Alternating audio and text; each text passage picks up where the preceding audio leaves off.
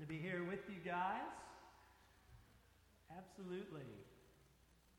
And before we dive in, we're going to be looking at John chapter twenty. So, you're, so if you want to get ahead and find that place in your Bible, use the table of contents, free if you have an app on your phone, whatever you use.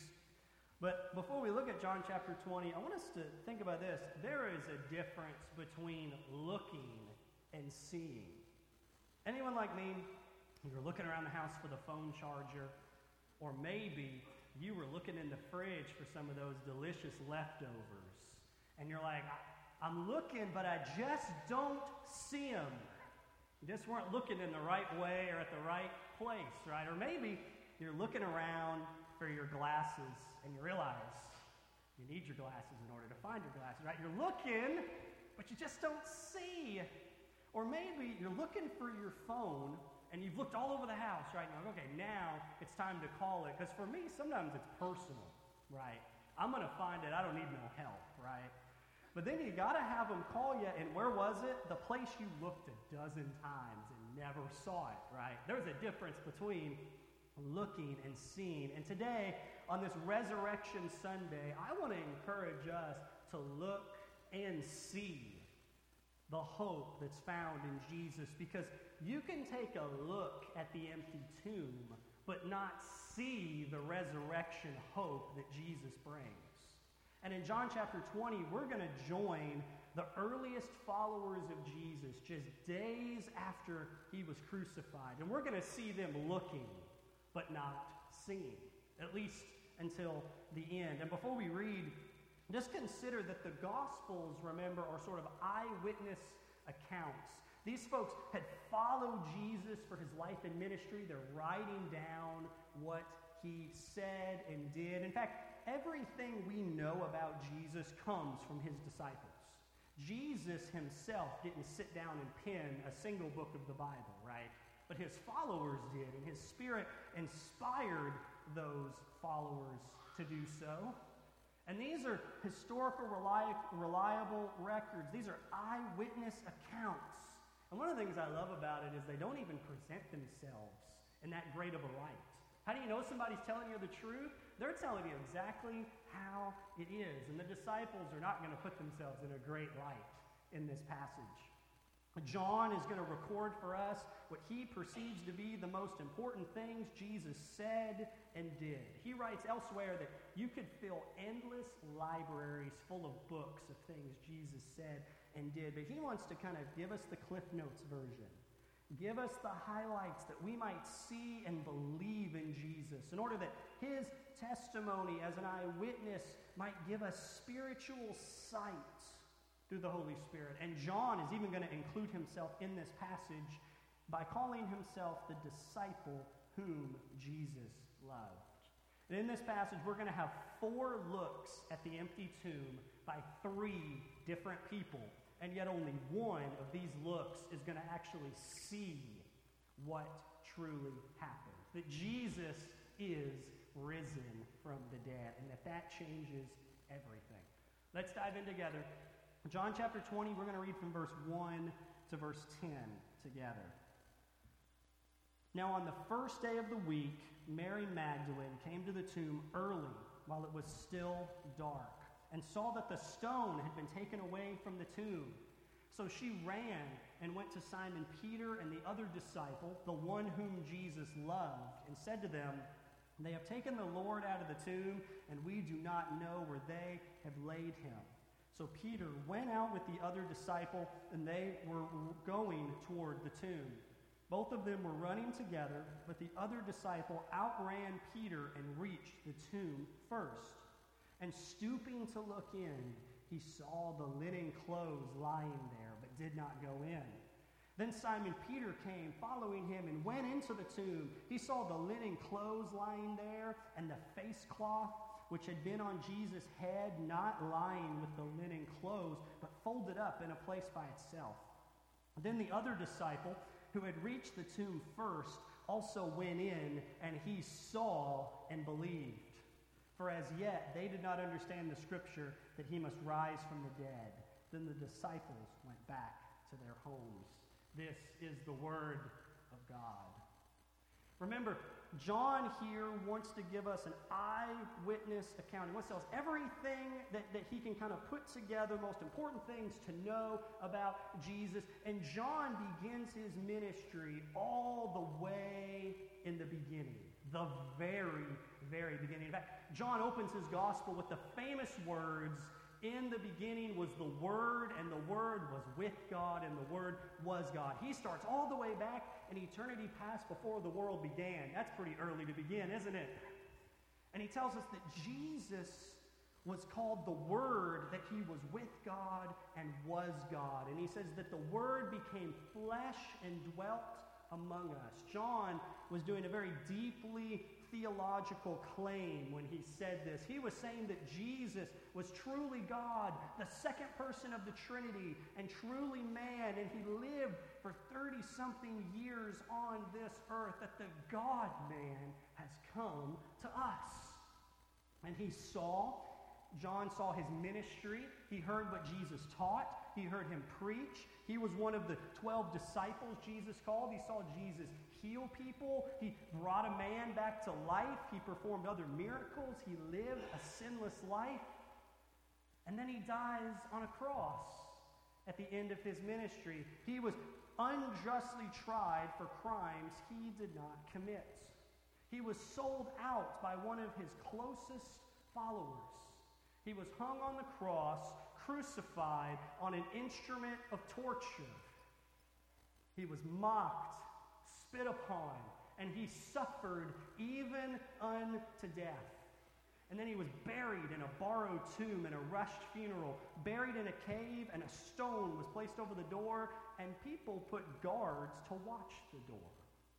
Imagine that. If you ever feel kind of maybe like your job's not going anywhere, imagine being the person that was guarding Jesus' tomb after he died, right? Trying to keep him inside. Like that was going to work for him, right? Jesus died on a Friday. The next day was the Jewish Sabbath, so there was no work to be done. It was a, a day of silence. And now it's early Sunday morning. It's still dark. In fact, the sun may be just coming over the horizon. And Mary Magdalene comes to the tomb, likely to honor the man who had healed her and whom she worshipped. And look what happens. John chapter twenty, verse one. "Now on the first day of the week, Mary Magdalene came to the tomb early while it was still dark, and she saw that the stone had been taken away from the tomb." She finds the body, the stone rolled away, and the body's missing. And I want you to, to imagine the level of fear, the panic, the anxiety that would have come over her. It's dark. Again, she sees the stone rolled away. And friends, this wasn't a small stone. This thing's huge. It would have taken a ton of effort, and there's no body inside. Mary Magdalene gets the first look, and she gives the look I want to call the clouded explanation. She gets the first look, and she gives the clouded explanation. Notice how her sight is impaired here. It's dark outside. And this was in the days, friends, long before flashlights. She didn't have a cell phone in her pocket. You ever walk through your house at night? You turn on the phone. She doesn't have this. She's not near city lights. It is dark as dark can be. She might have had a candle with her, and that's it. As she walked through the dark, her view is crowded, but even she's able to see that the door to the tomb was open, the guard is gone, and the body's not there. And rather than go forward, here's what she does next, verse two. "So she ran and went to Simon Peter and the other disciple, the one whom Jesus loved," that's John, right? "And said to them, 'They have taken the Lord out of the tomb, and we do not know where they have laid him.'" So she runs to Peter and John, and friends, I don't blame her. Imagine, right? You come if you went home and your door to your house was open, you'd probably go get some reinforcements too, right? But now the door to this tomb is open. She runs to get Peter and John, and she says, "They have taken him."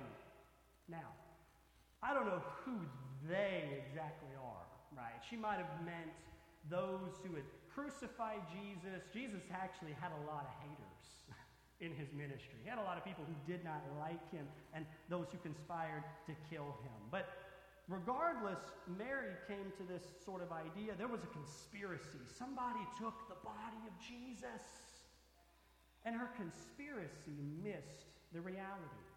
She thinks that someone has taken the body and put it somewhere else. But her theory still assumes that Jesus is dead. She looks at the empty tomb, but comes away with a clouded explanation. Mary Magdalene and all the disciples never expected the resurrection to happen. It wasn't their first thought. And it wasn't as if Jesus didn't tell them this. Jesus said it. You can go read through any of the Gospels. He's over and over saying things. But friends, the disciples are just like us, prone to miss the point. And they missed what Jesus said to them over and over and over again. She assumes the body's stolen. And it's interesting that even Jesus' closest disciples missed the point. I think this should be something to consider. If you were going to make this whole thing up, wouldn't you want to put yourself as the one who kind of got it first? But none of them get it. Not a single one of them. Why would you make yourself look like such a fool? And consider even in the first century that Mary Magdalene, as a woman, wouldn't have even been able to go into court and testify in, in those days. Like, she wasn't somebody they could have used as a witness, yet it all starts with her. If this were a tall tale, why make yourself look like you missed the point? And why start things with Mary Magdalene, who, again, not only was a woman in the first century having issues with that, but she wasn't necessarily a woman of the greatest background in the first century either. And maybe your view of the empty tomb is like Mary here. You know something happened. You may have your own theory, but you haven't been able to get a good look. You feel clouded by darkness. Maybe there's moral darkness. Maybe you know that if Jesus is really risen from the dead, that changes everything, and something in your life's going to have to really change that you're clinging on to. Maybe there's tradition clouding it, what people have told you, or falsehood others have made you believe that have kept you from the realities of the resurrection. But hear this, there is good news for you, and there was good news for Mary, because friends, God did not leave Mary Magdalene in the dark. She might have been in the dark then, but God was going to shine the light, and in the very next section, in John chapter twenty, verse eleven, he appears to her and shines the light into her heart. You can go home and read that later account of him appearing to her after his resurrection. Friends, he did not leave her in clouded explanation as she continued to seek him. And look what happens next. Upon hearing about all this, the two disciples decide to go and take a look. Peter and John, they're ready to go. Look at verse three. I love this. So Peter went out with the other disciple. This is John. And they were going toward the tomb. Both of them were running together, but the other disciple outran Peter and reached the tomb first.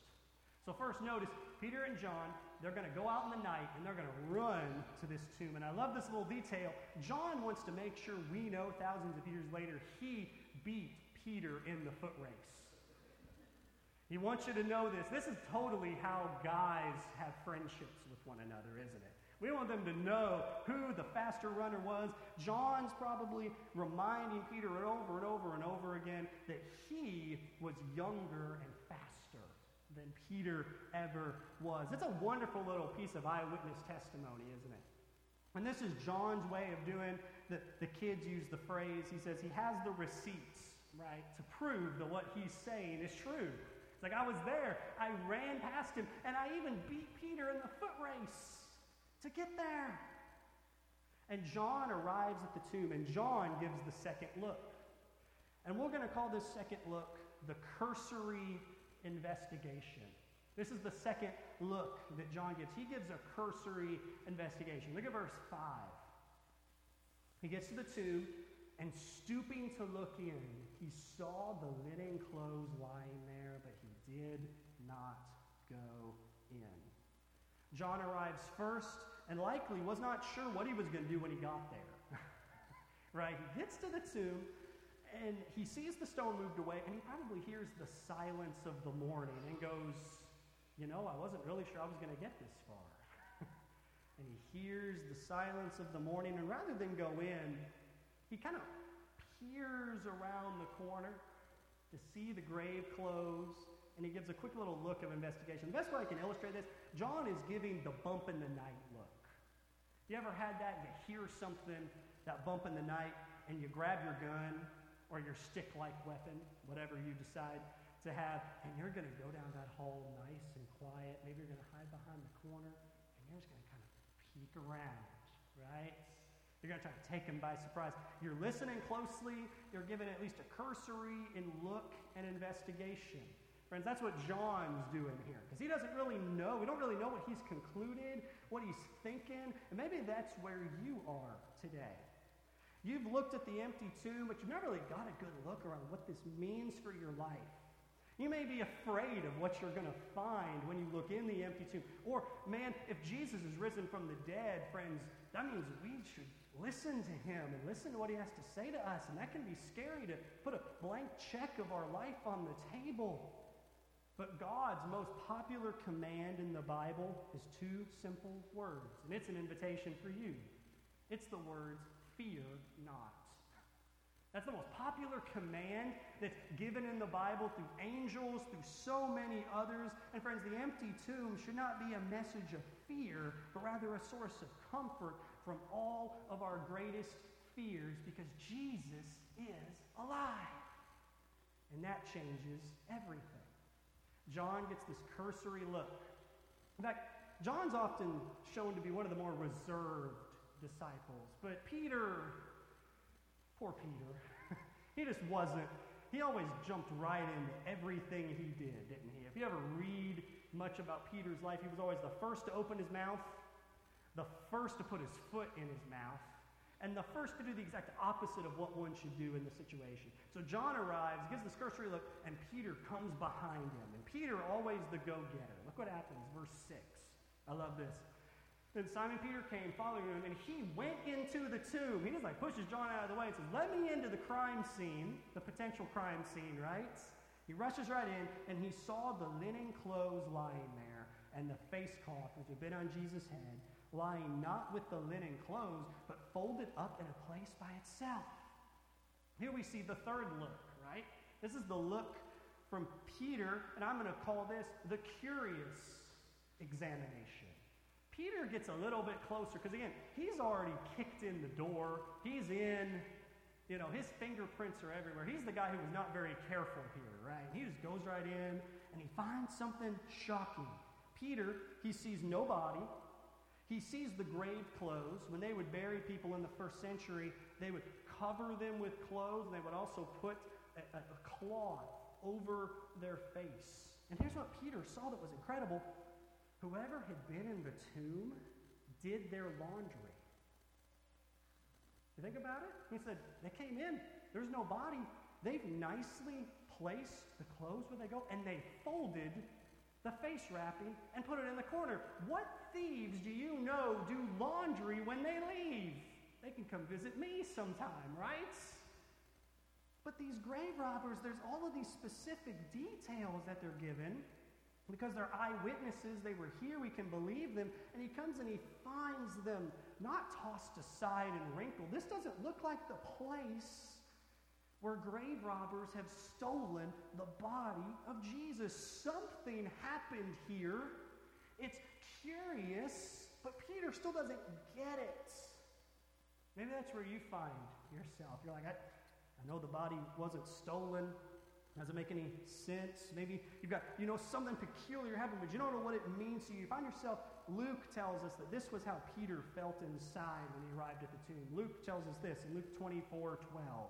But Peter rose and ran to the tomb, stooping and looking in. He saw the linen clothes by himself, and he went home marveling at what had happened. He's just in awe. Marveled. Luke gives us a bit of an abbreviated account of Peter's reaction. He looked and concluded that something happened, but that wasn't enough. Because you can marvel and miss the miracle. You can be amazed, but miss the most amazing thing. Mary looked and had a clouded explanation. She feared a conspiracy. Someone stole the body. She misses the miracle.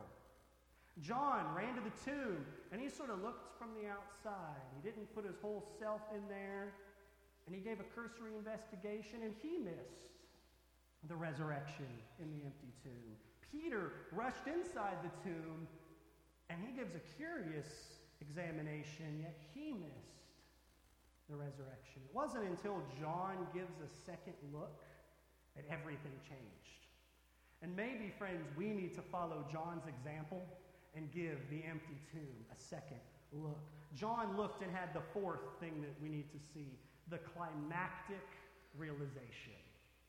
He had the climactic realization. John sees, he's looked and he sees, and look what he sees, verse eight. Then the other disciple who had reached the tomb first also went in, and he saw and believed. John's second look wasn't like the other looks because it was combined with faith. John began to know by the eyes of faith, but the rest of the disciples would only know through their eyes of sight, and it's that Jesus Christ is risen. And I think we're tempted when we hear, oh, he saw and believed. I think we're tempted to misunderstand faith because, hear me, faith is rarely, if ever, blind. I don't think John's faith is very blind. I mean, he showed up at his tomb, the, the stones rolled away, the, the laundry's been done, something's happened here, right? John also had the benefit of, of hearing and being among Jesus. There's an empty tomb, right? Friends, we have the benefit of eyewitness testimony of a guy named Matthew, Mark, Luke, and John who gave us their eyewitness testimony. We've got other historical sources outside the Bible, like a guy named Josephus you can go look up sometime. He wasn't even a Christian and gives lots of, lots of confirmation of what Jesus said and did. He was alive during that time and saw it. We get the additional testimony of what the apostles did and said, and we get to see how all the Old Testament scriptures fit together. John didn't even have that at this moment, at least not yet, and he sees and believes. And John even interrupts the narrative and tells us this, verse nine and ten. For as yet they did not understand the scripture that he, Jesus, must rise from the dead. Then the disciples went back to their homes. They hadn't put together all of the pieces. Jesus was going to later put together on the Emmaus Road when he would walk with his disciples. He was going to do the biggest Bible study that they've ever been a part of and show them every little thing they missed and put it all together. And we actually get now from that study what we see in much of our New Testaments. And friends, they missed out on this. They didn't understand all of this, that Christ has risen, and that changes everything, but John began to believe. And he believed before he ever saw the scars on Jesus' hands or his feet. The apostles get a unique experience of being able to be alive, to see and testify to the resurrected Jesus, to look with their eyes, but John doesn't want us to confuse and think a look with the eyes is better than a look with the soul through faith. In fact, later on, Jesus is going to appear to Mary and to the disciples when they gather for a time of worship, right? Many read verse ten as a bad thing, when it says they went back to their homes. Some read that as an act of disobedience, like they were going back to everything they were doing before Jesus. But funny enough, when Jesus shows up, the disciples are gathered together doing what Jesus told them to do. He shows up, they're having church, and Jesus just walks in the door through the wall. Like they had the doors locked. Like, could you imagine? Could you imagine that? And he makes one of many appearances after he rose from the dead. Did you know Jesus actually made post-resurrection appearances? This man was publicly dead, crucified. The whole world saw it. If they had had news stations at that time, they would have been broadcasting breaking news, Jewish prophet dead. And three days later, and for forty days after that, he's walking around, talking to people, eating fish, fishing out on the lake. Well, in fact, we're told in First Corinthians chapter fifteen that Jesus appeared at one time to over five hundred people, and they saw him. And he walked all over Israel and was seen. Friends, this is an invitation to you this Easter to take a second look like John did. Some of us need to take that second look in the empty tomb and to combine it with faith. Because friends, let me tell you, you can travel to Israel and you can dig up every single grave there is. And let me tell you, you're not going to find Jesus' body, but some people still won't be satisfied with that. Because we don't need to ultimately look with our eyes. The empty tomb is of no look, if we is of no use to us if we don't look with the eyes of faith. If it doesn't penetrate our soul. Here's what Jesus would say to a man named Thomas, who actually gets a kind of bad rap in the scripture, I think. I don't blame Thomas for being a little questioning about some things. Here's what he says, John chapter twenty, verse twenty-nine. Jesus said to Thomas, "Have you believed because you've seen me? Blessed are those who have not seen, yet have believed." Consider this, Jesus says, we're more blessed than those who saw him were. That's a greater blessing in seeing, not blindly, but by faith.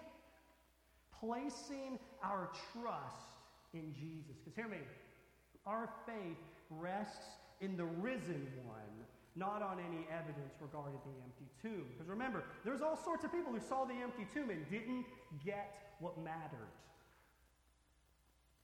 Because faith is not a simple assertion of certain facts. I could try to argue your way to believing the tomb was empty, but it will do you no good if you do not place your trust in the one who walked out of that tomb. If you do not place your faith in him. We, what needs to happen is to take hold of God's promises through Jesus by faith, to put your hope in the one who walked out of the tomb. We can talk about that empty tomb all day long, but we got to place our trust in the one who walked out of it. Have you ever considered why Jesus needed to die and rise? Part of it's because, friends, God is perfectly holy, righteous. Friends, he is a judge and he never gets a case wrong. And all of us have a court date with him one day. We're going to stand before the God of the universe who's never once gotten a case wrong, and he's going to look on our life. When we've been walking as a church through the Ten Commandments, as we've been working through Exodus, and I think if, if we could sum up that whole series in one sentence, it's that none of us have kept any of them, right? All of us, whether through our actions or in our hearts, me included, have sinned against God. The Bible says that we don't have to murder to break the commandment against murder. If we hate another person and long for and, and want bad things to happen to them, we've committed murder in our heart. Jesus says if you look at a person with lustful intent, you've already committed adultery in your hearts. He tells us not to covet. That's a heart activity. And friends, one day we're going to stand before God as people who've lied, who've committed murder in our hearts, who've committed adultery in our hearts. And friends, we're in trouble if left to ourselves. Because God is holy and we are sinners, but Jesus died and rose again in order to be our substitute. And when Jesus died on the cross, he, even though he was sinless, bore the punishment that we deserve. We deserve to die, but Jesus died instead, bearing the punishment for our sins upon himself. And he rose again, friends, to be the receipt, to show, hey, the debt is paid, and to show us that we can trust him and follow him. And friends, we can follow him where he has gone. Friends, the resurrection changes everything.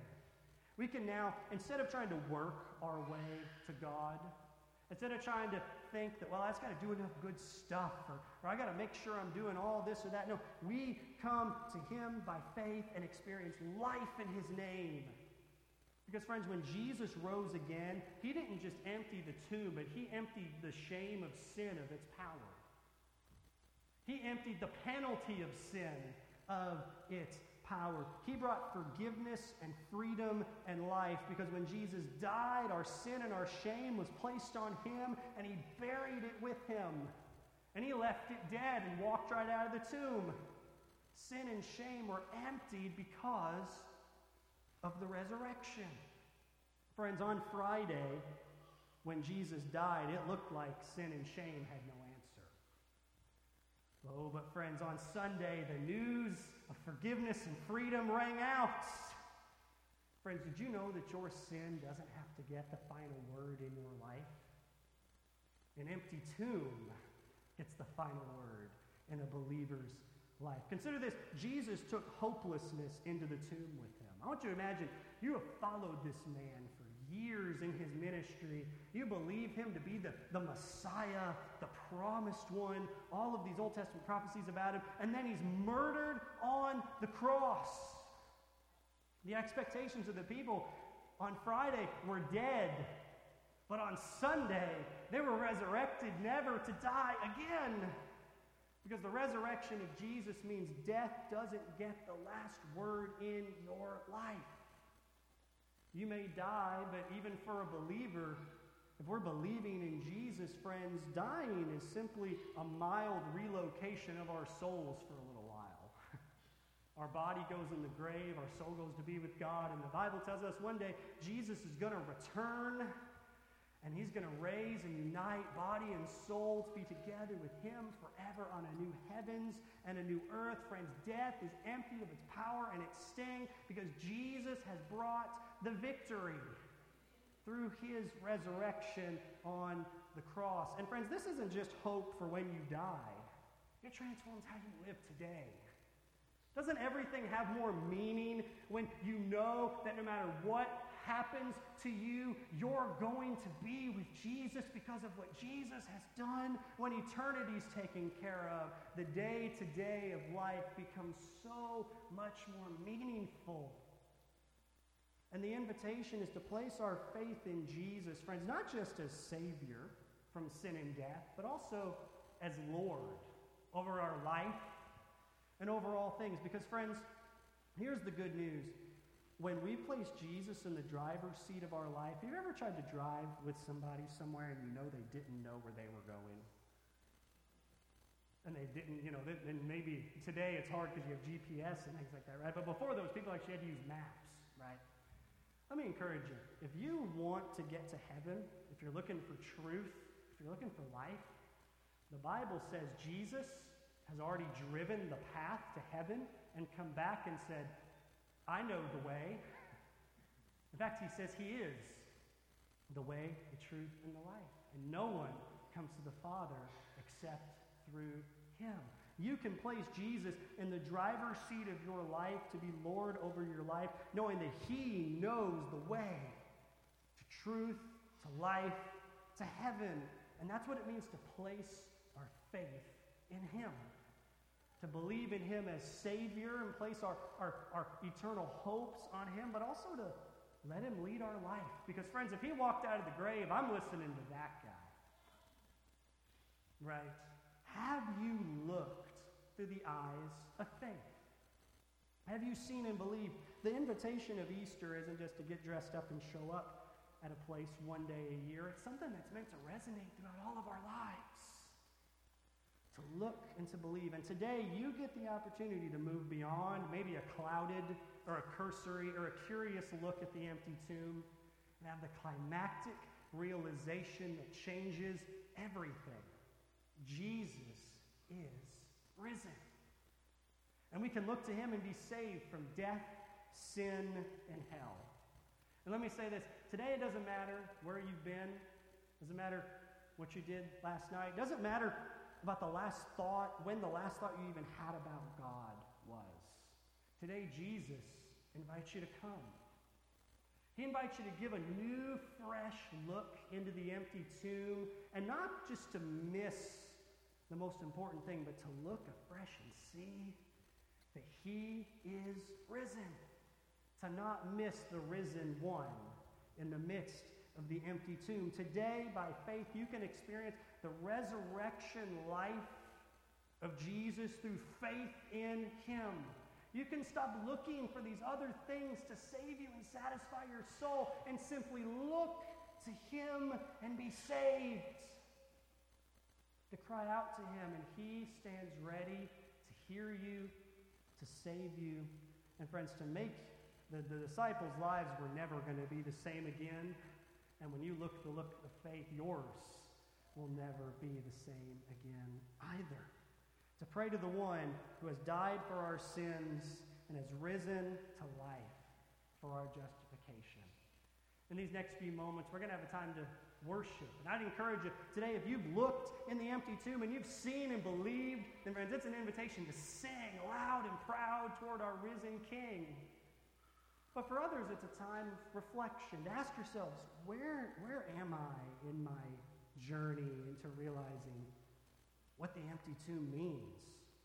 And friends, if you're ready to take that step that John did to see and believe, and you need to talk to somebody, I'll be down front and can pray with you. You can come up front here and pray if you'd rather. But you can take this time to respond and to look with faith and be saved, because Jesus stands ready today to save you. You can have the, the same response that John did, to see that Jesus is alive forevermore and that that changes everything. Let's stand, let's pray, and let's prepare to worship together.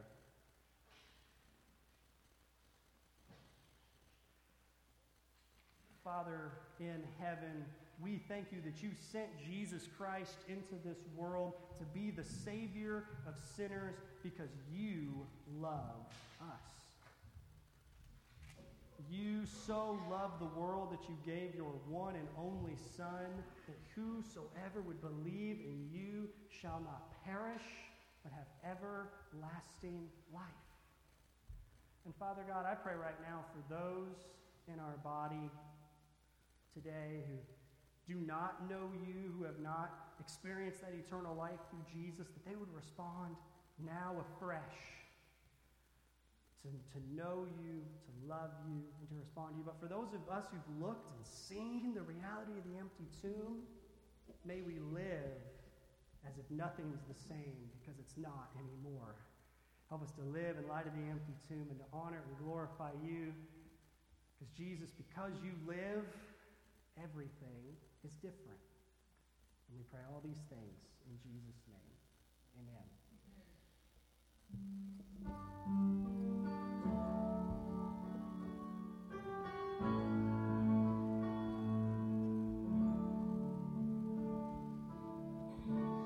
God sent his Son. They called him Jesus.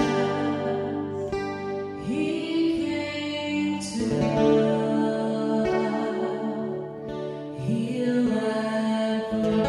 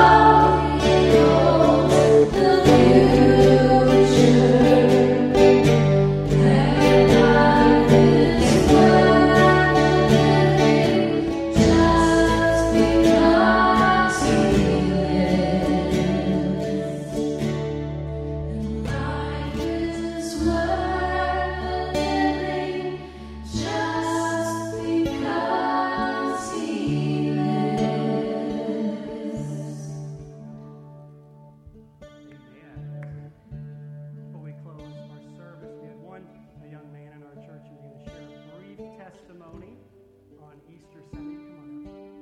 And then we'll close our service with a benediction. But Matt Alex felt real led to share something with you.